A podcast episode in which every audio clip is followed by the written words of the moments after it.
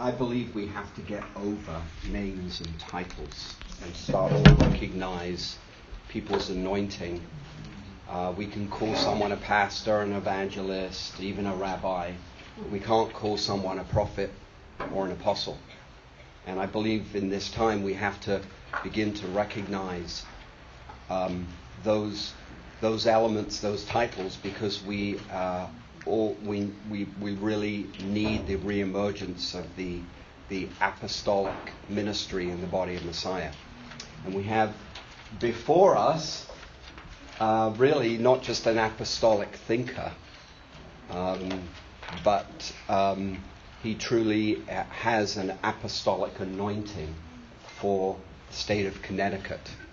And I have ridden and spent many, many hours with Greg, and he loves this state.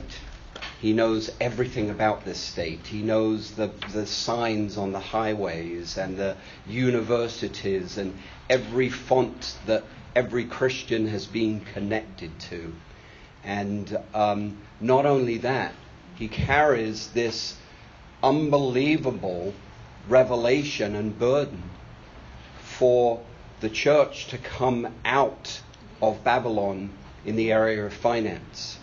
And I have seen and lived out and watched my brother go through some extraordinary personal circumstances where his life is challenged on a day-to-day basis, and he is just the Lord's grace has enabled him to rise above, to be able to wrought. The Holy Spirit has wrought this message that you're about to hear in his own life. It is personally hand-printed into his heart and spirit. And the Lord is going to raise up this man to trumpet this message into the body of Messiah and help us to come out of this financial system that the enemy still has grips and control of. It's my pleasure and my honor to introduce the other half of the Connecticut One in Man, Greg Healy. All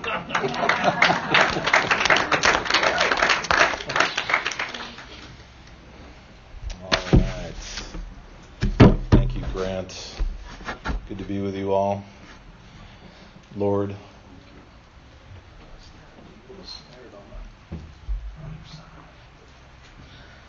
thank you for our time together here in Northfield. Thank you for this 10-day summit, Lord. Thank you for my Jewish brethren and Jesus. We just submit ourselves to you. You are the captain of our ship. You are the head of the guard. You are the lead of the host. And just would you lead us and guide us, even my words today, in Jesus' name. Thank you, Father. Yeah, and I just want to submit myself to you guys, even as the Word talks about submitting ourselves to one another, for we are a part of one body. And in delivering this message, I just want to submit myself to you as I submit myself to the Lord. So, really what's on my heart to share with you today, as Grant alluded to, is this concept of coming out of Babylon. And I'm going to start in 2001 rather than give you my full testimony, which I gave last year, a little bit more of that. But in 2001, I was in San Francisco, California, out working at the time for Morgan Stanley, and I was out with my boss. I was in investment banking then, and we were calling on some of the major banks commercially in our country and the world.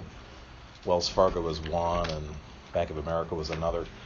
And we were meeting with their leadership to talk about what their particular prospects were for the future and who their potential merger partners might be and what capital they would need to raise and so forth. But during that time, in 2001, the financial markets had really taken a tumble. If you remember, the tech bubble burst in the year 2000, with the peak being in March of 2000.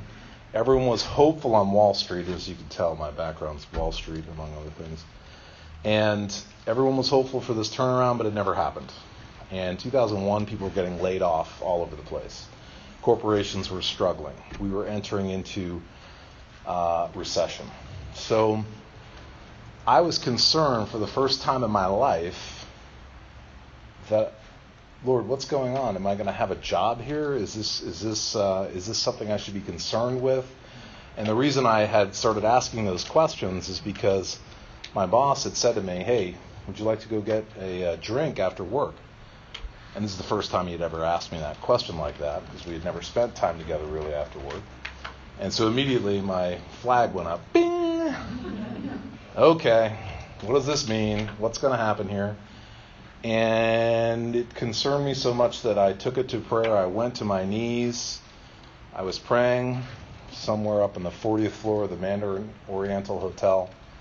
And I was praying, Lord, I've never been in this position before. I don't know what it feels like. Like, my career had gone exceptionally well, and all my heart's desire. I'd always been a worker, always worked. From being a kid in high school, I worked full time at a computer store as an assistant manager, and it was like part of my DNA. It was to work hard, and God had granted me much success. But this is the first time I'd ever felt vulnerable. So I was praying and crying out to the Lord, Lord, what does this mean? What am I going to do? Am I going to lose my job? And he brings me to Isaiah 52. And Grant had just brought that scripture up. I mean, he may not remember, or I just made the connection, and perhaps this is our part of our working together, that the very watchman call of intercession for the Jewish people to return to Zion and Jerusalem also is a call out of Babylon. It is a call out of Babylon. So I get the scripture, Isaiah 52, come out, depart from there, touch no unclean thing. For I'll be your foreguard and your rear. You will not leave in haste, you will not leave in flight. And this brought comfort to me at the time, because I'm applying it to my job.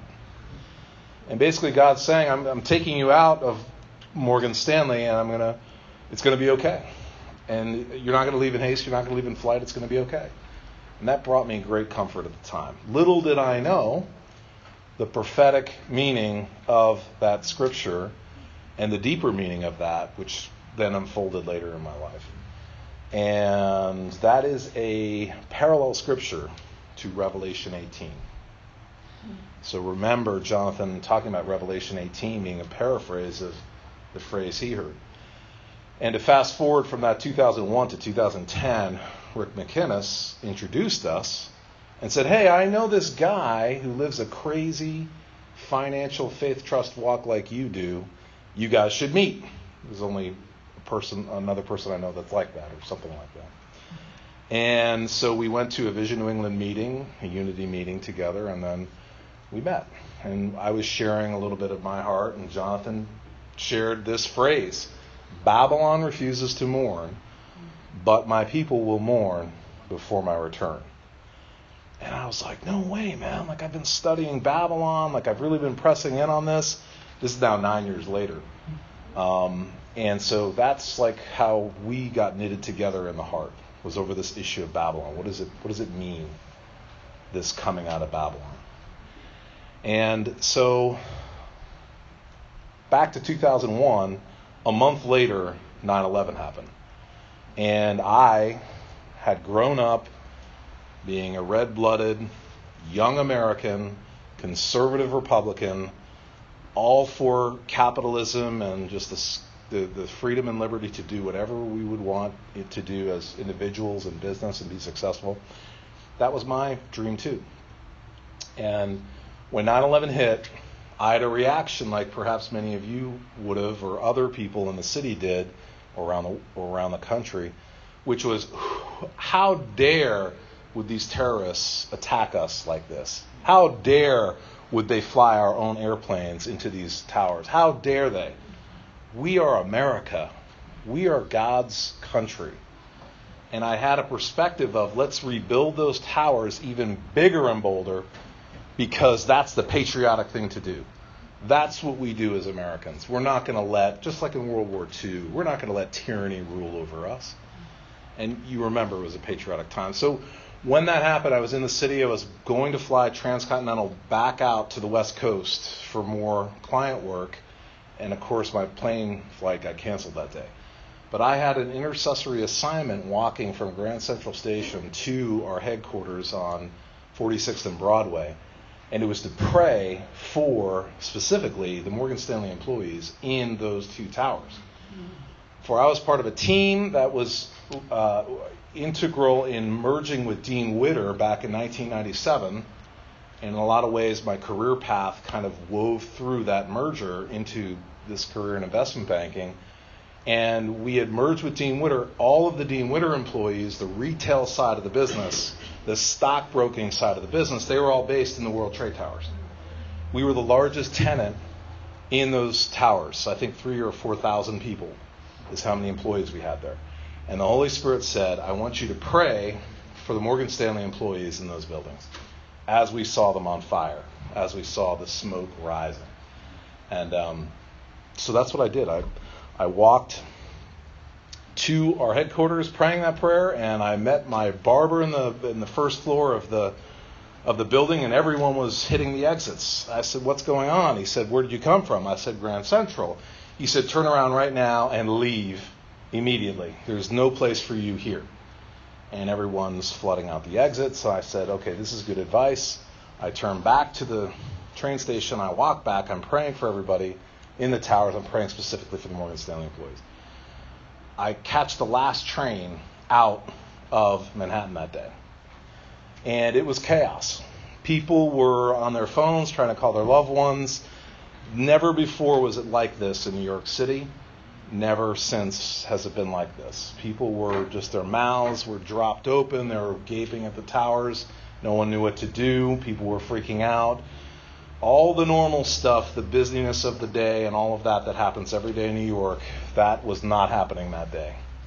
Everything that people cared about in the day-to-day affairs, that was not happening that day. People were fearing for their lives. They were wondering, what does this mean? You may remember that the Pentagon was hit. There was the other Pennsylvania plane that was down. People thought it was the end of the world in a sense. And in a sense, it was a warning of, the end of the world. And this is what I want to get into.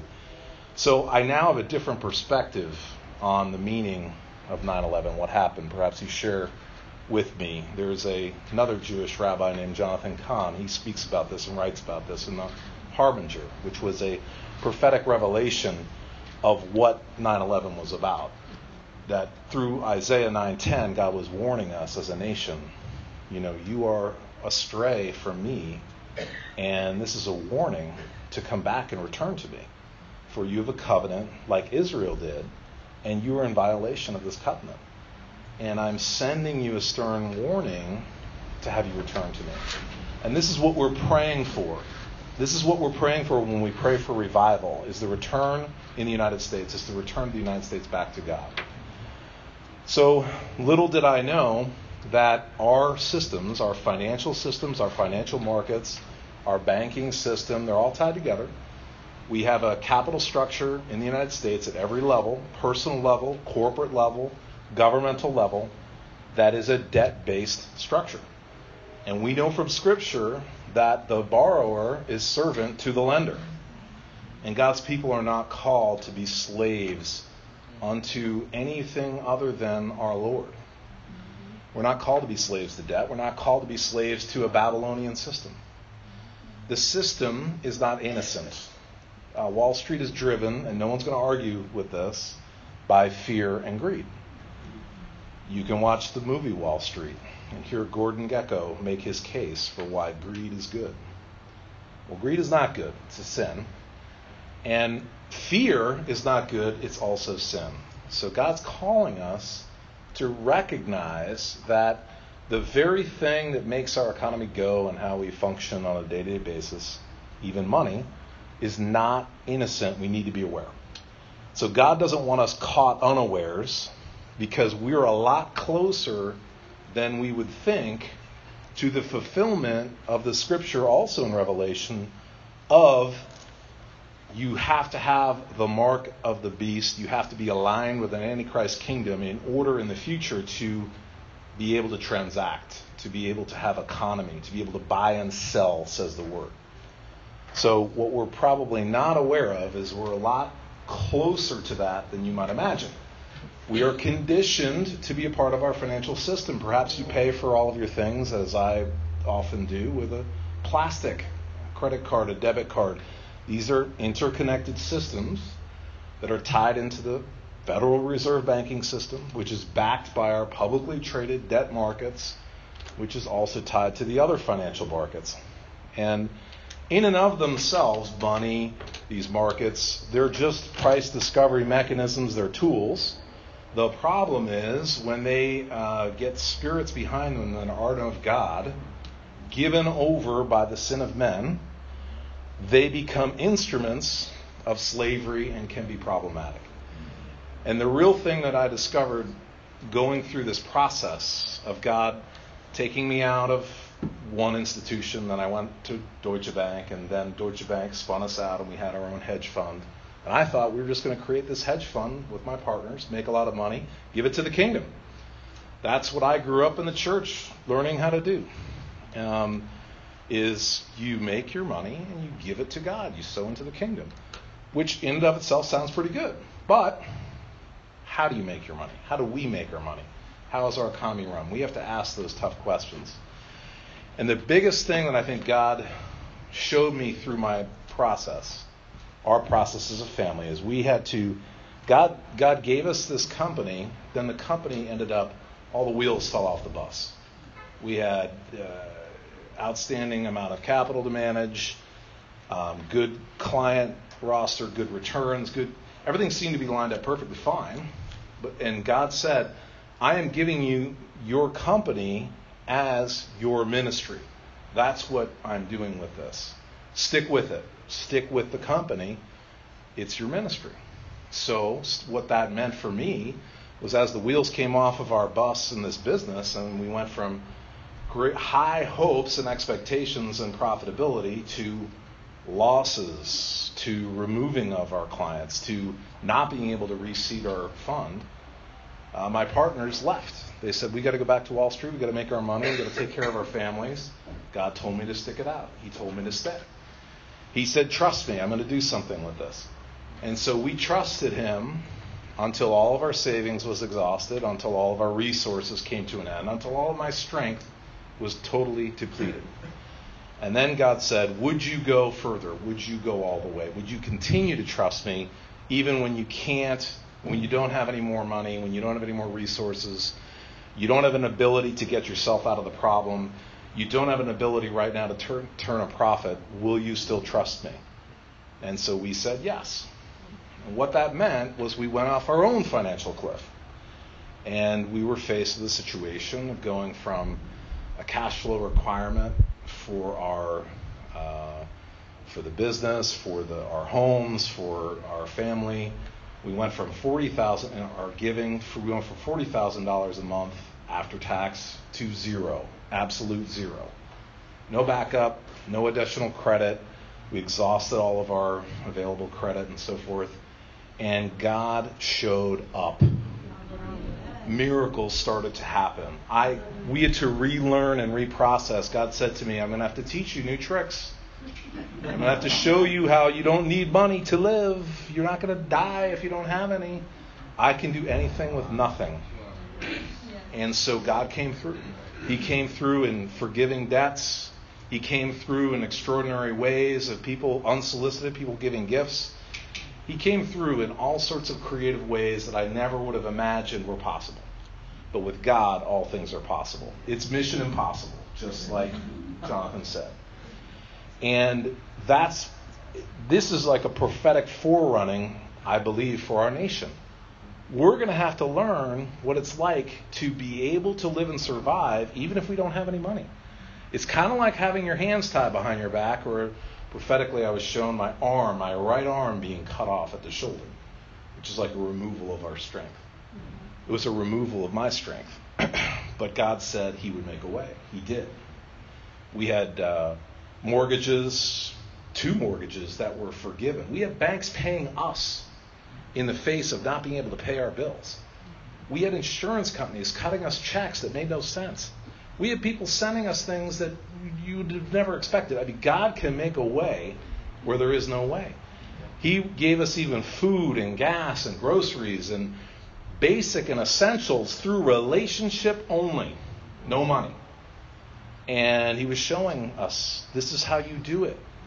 This is why I love business, Greg, is it's people helping people. It's not about the system. It's not about the money in the system. Our system has become more and more so depersonalized. If you've ever tried to go get a financial product from your bank, or whether it's a mortgage or another debt product, there's not a lot of people you can talk to about your troubles when things happen. That's not like that anymore. You know, you could talk to a customer service specialist who's authorized to do nothing. Okay? And so think about it. We have come into now, like, everything is credit score driven. We've got apps for credit scores. You can't get a job without a good credit score. You can't rent a place without a credit score. Guess what? The credit scoring system is not a healthy kingdom system. It's not. What does it do? It shows you how to behave as the best slave you can be to service your debt. Congratulations, you have a great credit score. You're the best slave we have. And so when we couldn't pay our bills, I was saying, God, don't you care about my credit score? Because, you know, I thought, like many of us think, we're conditioned to think, well, being a good steward is having a good credit score. They're the same thing. They're not the same thing. They're not the same thing. We've become more and more accustomed to and sensitized to and conditioned to just get in line and do what you need to do. You want to do ministry? You need income. You want to do something for God? You've got to have capital. Here's the thing. There's nothing wrong with using those things. It's not about a religious test. Notice, though, in the scripture, Jesus had a money box. He never really used the money box in the scripture. He used other means of kingdom resource. We need to rediscover our roots and our inheritance. And even in America, where everything's done through the almighty dollar, God can still do things totally supernaturally. Yes. Heidi Baker has seen food multiply in Mozambique. She's seen a vision, is my understanding, of America having food lines and shortages, requiring us to trust God again like they do in Mozambique. She saw people with, I guess, Lexuses, Range Rovers, fancy cars, fancy clothes, all of the material things that we have, but not food. And we needed help. Okay, so there is, I believe, and Dave Warren's going to talk about this later, there is a coming shaking. I think, was it Derek said earlier when we were worshiping, he came up here, talked about a shaking. Okay? Why? Because we were declaring the supremacy of Jesus Christ. We're talking about two different kingdoms that are in conflict. One doesn't make it. Babylon doesn't make it. Hallelujah. Come on. Okay? The kingdom of God is the only thing that survives. It's the message of Daniel 2, the statue with the head of gold, remember? The rock hewn without hands grew and grew and grew. Of the kingdom's increase, there is no end. And that rock smashes the statue. That's the same message as Revelation 18 into 19. And we need to understand that when we pursue God in the kingdom, we're pursuing the total package of these seven mountains. People talk about the seven spheres. It's not just Christians running Babylonian systems. That's not the idea. We don't just take over and now we run everything, but we run it just like the world does. No, God is saying there's a whole new way of doing business together. There's a whole new way of doing finance together. And it's people relating to people. It's Gaylord's message of love. That's why God loves these things, because he wants to see us helping one another. Right. That's real commerce, not about what do I get out of it. You know, you go to business school, you're taught how to war. You're taught how to maximize your profit. You're taught how to do things that are not a kingdom style. It is a Babylonian style. No one will argue, what is business about? It's about making money. I used to be told, Greg, your job and your anointing is making money. You make your money, you give to the church. That's your job. And the Lord was showing me through these experiences, that's not my idea of the kingdom. It matters as much how you make the money, how you do the business, as what you do with it. That's the witness. We want to witness to all of creation. We need to witness in the kingdom way in every sphere. And if profit is the number one priority, it becomes what? It becomes the object of our worship. It's the top priority. Was it not Jesus who said, you cannot worship mammon and God? You got to choose. So, listen, you may not like this message or you may not agree, but publicly traded corporations are more and more geared towards the profit motive is number 1, 2, 3, and 4 in the priority. And when we invest in stocks, guess what? We are partnering with that profit motive. Ooh, that can hurt because it's like, wait a minute. You mean that there's a corruption at a deeper level than we would ever understand? Yeah, there is. And we need to see this for what it is. Part of Revelation 18 is that there was a time where God's people and the bride, were the voice was heard in Babylon. There was a time for the Jewish people to be in Babylon. But then there was a time to come out. And as the Lord's return approaches, there is a call going out to come out of Babylon. And we need to process that and own that for ourselves. This is not a prescription of how do you do it. I don't touch the filthy lucre. Pray, ask God to give you insight and revelation. But I'm providing an encouragement and a warning. The encouragement is we can trust God even if we have no money. We can do things for the kingdom even if we don't have the budget or the funds raised.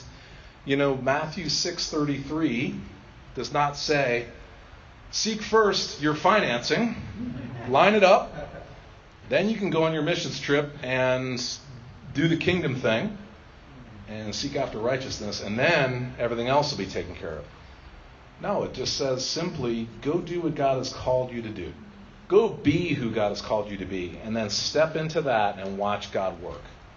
He can do it. He can provide you millions of dollars, like George Mueller was provided. He could provide you the people you need. He could do it with the money or without the money. And so the takeaway verse, I think, for this talk, with 5 minutes left, is in Deuteronomy, and then Jesus quotes it. I think in Matthew 4:4, if I'm remembering, but it's this. It's the story even of coming out of Egypt, not just Babylon, coming out of Egypt, the Israelites, and they went through wilderness testing. We've been through a wilderness testing in this whole financial cliff and trial. But for what purpose? So that we would learn man does not live by bread alone, but by every word that proceeds from the mouth of God. And bread is also a euphemism for money. Okay, so it just represents the natural provision. Man does not live on the natural provision alone. He lives based on the word of God and the power that's behind that word. And so that's this message, really. There's more to it, but coming out of dependency or trust. And I guess I'll say one more thing, which is most people think of, if we have an idolatry issue with money, or we worship money, or it's perceived one would worship money, it has to do with greed. And most Christians can say, honestly, I don't have a problem with greed. I'm not greedy. I don't need billions. I don't even need hardly anything. I just need enough, and I'm fine. That's easier to talk about. Here's the harder part, and we didn't realize that it was an issue until it became an issue. It's the fear factor.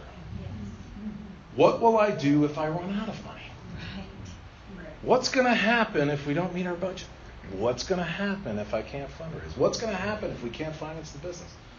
What's going to happen if I don't have this income coming? What's going to happen if the Social Security system collapses? What's going to happen if, what if? Fear is probably the bigger thing that sort of crouches, hidden, cloaked, ready to snap up and snatch us and try to get us to worship mammon.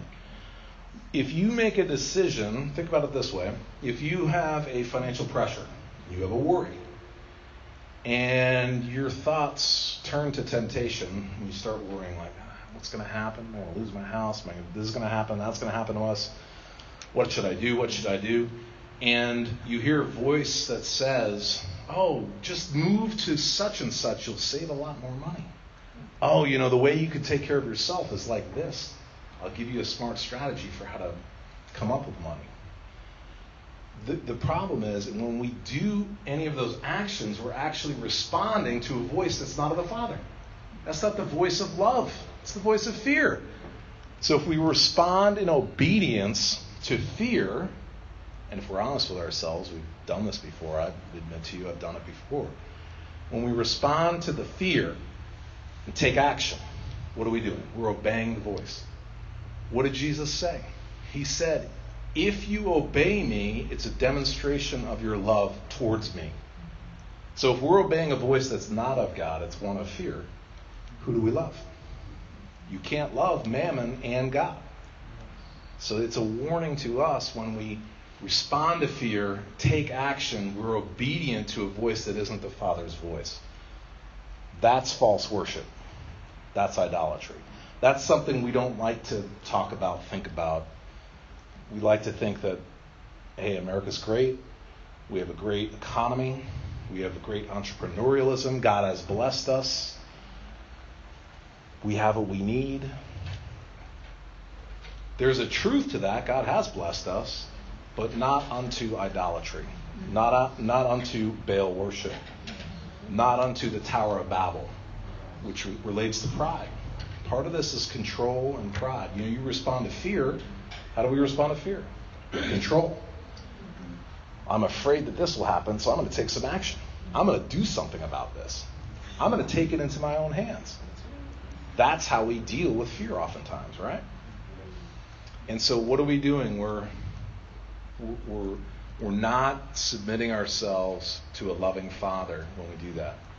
So we need to recognize these things and recognize, wow, we may be deeper in it than we imagine. And this is a message of like Ezra. Okay, so I love my brother Alan Parker. He's always saying, we need to have the repentance preachers be raised up in America. We need to have people who are willing to preach like Ezra preached. He took a remnant, they read the word, they discovered something that was very common to them, very known to them. It was a part of their culture. They had intermarried into the other nations. What did that represent when they were in exile? It represented intermarrying into other gods, like a polytheism type of theology. And guess what? It was very common to pray, and this is the issue of Gideon's day, to Baal. We'll just do what everybody else does. We'll worship Baal. Baal brings the harvest. Baal brings everything we need. Baal brings us our pleasure. Baal brings us what we want. So let's worship a little bit of Jehovah and a little bit of Baal. And we know at Mount Carmel that didn't work well for the Israelites. That was the demonstration of Elijah. When between the two altars. And he said, how much longer, Israel, will you try to worship Baal? If Baal is your God, worship him. If Jehovah is your God, worship him. And with that, I'll leave you. And so, Father, we just thank you for this understanding. We thank you for our nation. We thank you, Lord, that you can turn anything around, that you can bring revival and awakening here in New England. You can bring reformation to your church right here in these soils, Lord. We just pray that we would return to your original intent to have a kingdom heart and a holistic approach, even a Hebraic approach, to understanding the kingdom in every sphere and walk of life. In Jesus' name, amen.